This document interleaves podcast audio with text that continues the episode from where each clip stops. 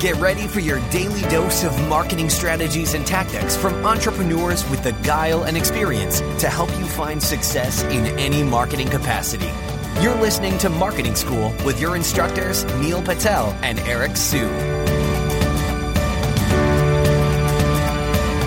All right, Marketing School listeners, have a special message from our sponsor, Dreamhost. If you want to rank higher on Google, you want to make sure your website loads super fast. Check out Dreamhost. Not only is their solution super affordable, it'll make your website load faster, and they have amazing tools and support for your business to ensure that you grow and succeed. Welcome to another episode of Marketing School. I'm Eric Siu. I'm Neil Patel. And today we are going remote, and we are going to talk to you about when you should actually take profits in your company. So Neil, in your early days with your first business, well, let's talk about your first agency. I'm not going to count your C D business um, where you burn C Ds or whatever. I am going to look at A C S, so your Advantage Consulting Services, which is the first marketing agency that you started, or we, or you can use another example. So I'm curious, when did you actually start taking profits in your company? Um, and by the way, you were like, even before, you were pre twenty years old, you're like nineteen, right? Yeah, so it, I was, I started it when I was sixteen or so, and I started taking profits probably when I was closer to around twenty, twenty-one. And I'm not saying you should wait that long. I was just foolish and naive, and I burned money in places that I shouldn't have burned. Like hosting? Yeah, I, I put money into a lot of other businesses that I shouldn't have. I didn't focus on the main core business and just try to double down and grow it. Got it. Okay. So in hindsight, if you can go back to your sixteen-year-old self or twenty-year-old self, what would you do differently? So if, if you need the money, take whatever you need to survive. Everything else... And when I mean survive, you don't need to go to Baskin Robbins every day or the movie theater every day when I'm talking about surviving. Sure, ice cream's cheap, but like all these little things add up. What what I mean is, look, when you're early on and you're growing, if you can double down and put everything in, back in, and grow faster, you'll do better. Like a good example of this is I had um, uh, lunch a few days ago with someone from India. And I'm trying to get them to – or partner with them and then – release my version of my ad agency, Neil Patel Digital, in India, right? Because it's like a big booming and fast growing market right now. Yeah. So I'll reinvest. I'll take more profits and I'll put it in. Technically, that business is negative in total, but I'll do it. And yeah, I have the luxury of doing that for a while and we're growing really fast.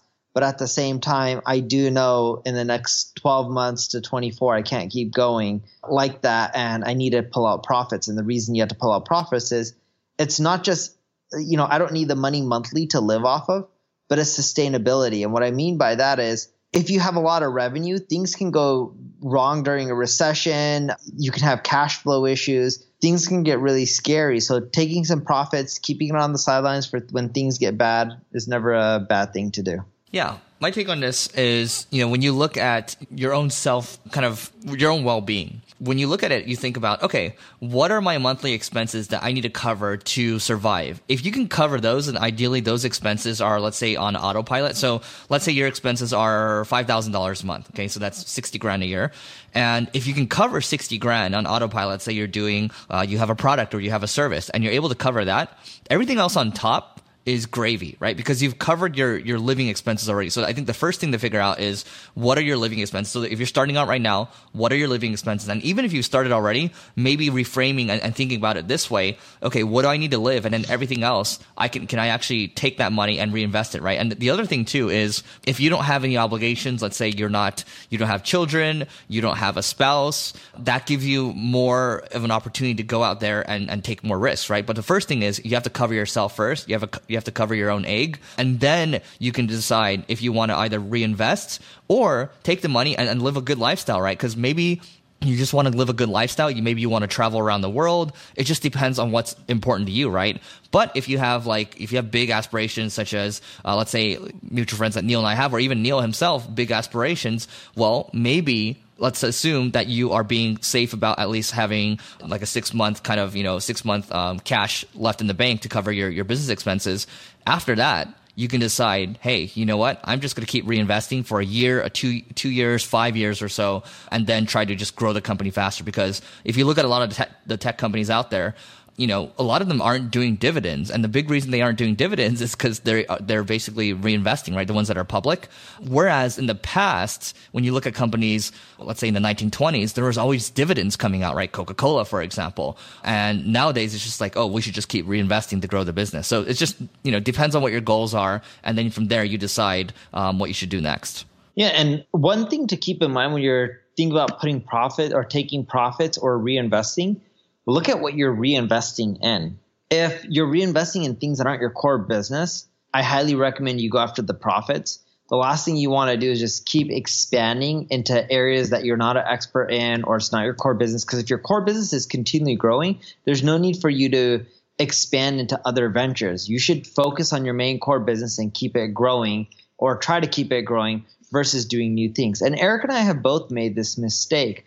I used to take profits from my ad agency back in the day, and I would create things like a hosting company. I'm like, why? I don't know anything about hosting. And Eric has similar stories. He went from creating ad agency that's doing really well and then taking the money and then putting it into things like uh, old people home site. I, I don't know. I'm pretty sure you don't have senior living. Yeah. Senior living. You don't have them anymore, right? Nope. Don't have it anymore. Exactly. And wouldn't you have been happier if you just took that money and pocketed it? Because you probably burned at least five figures of your own money, correct? Yeah, it was seventy-five grand. Exactly. So, and we both made that mistake. We've done it one too many times. Eric has an ad agency. The market cap of ad agencies is huge. I don't know what it is, but there's ad agencies out there that are publicly traded and worth over ten billion dollars. Yep. So why should he deviate? And same with me. And that's a problem we both run into, and that's a mistake that we keep doing. Uh, I've stopped, and I haven't done that in a long time now. And I believe Eric stopped as well. And I haven't seen you do that in probably a year now plus, right? Probably two. Yeah, two years plus. I mean, the, the senior living thing was the last thing, right? But I think as we both get older, it's just we kind of stay around like what we know. And then everything else just kind of grows faster, right? And it's it's just easier. Exactly.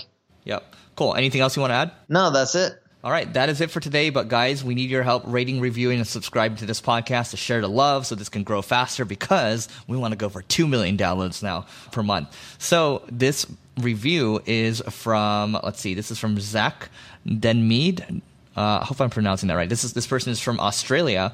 Uh, this is a five-star review. It says, doesn't get better than this. This podcast is my go-to over the fifty plus that I listen to. Couldn't recommend it anymore if I tried.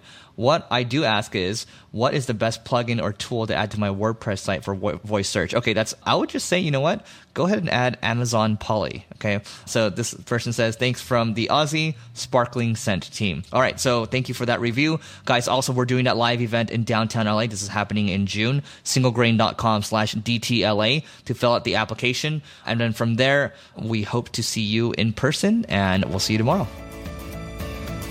This session of Marketing School has come to a close. Be sure to subscribe for more daily marketing strategies and tactics to help you find the success you've always dreamed of. And don't forget to rate and review so we can continue to bring you the best daily content possible. We'll see you in class tomorrow, right here on Marketing School.